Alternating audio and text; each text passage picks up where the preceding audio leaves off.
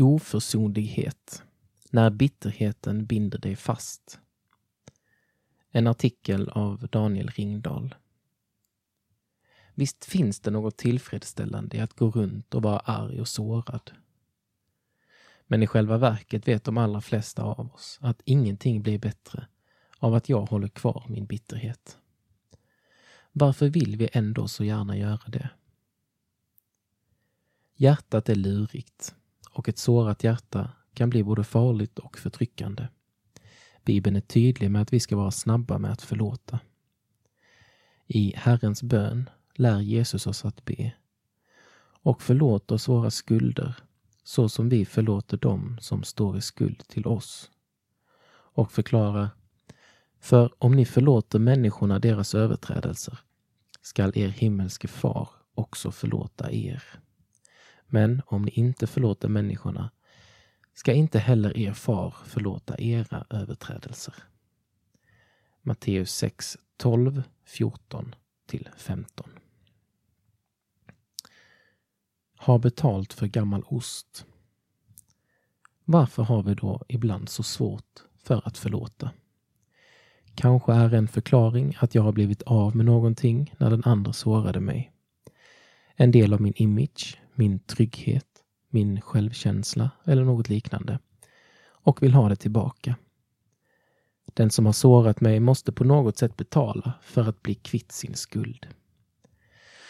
En annan förklaring är att jag får en hållhake på den som har sårat mig. Så länge jag håller denne kvar i skuld och inte förlåter kan jag binda den andra till mig genom dennes dåliga samvete. I båda fallen blir både jag och den som har gjort mig illa än mer olyckliga. Mönstret är djupt destruktivt.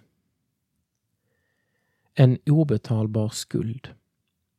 I en liknelse i Matteus 18, 21-35 jämför Jesus våra synder gentemot varandra med våra synder gentemot Gud. Vår skuld inför Gud är så stor att det är omöjligt för oss att betala den. Men Gud kräver inte ut sin rätt av oss, utan betalar själv skulden för att kunna göra oss fria. Gud har inget behov av att hålla oss bundna i skam och skuldkänslor, men vill befria oss till glädje. Som Guds barn är vi skyldiga att behandla våra medmänniskor på samma sätt. Förlåtelse ger frihet.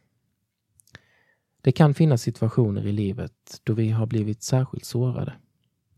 Det kan handla om föräldrar som inte har skött sitt uppdrag, människor som har våldfört sig på oss eller andra prövningar i livet. Då kan det vara mycket svårt att förlåta och vi kan behöva hjälp av en präst, själavårdare eller kanske en terapeut. Målet måste dock vara att förlåta. För så länge jag identifierar mig med såret är jag själv fast i min bitterhet och min medmänniska i sin skuld. Bara förlåtelsen kan göra oss verkligt fria. Eftertanke. Finns det någon i ditt liv som du inte har förlåtit? Vad är det som hindrar dig att förlåta?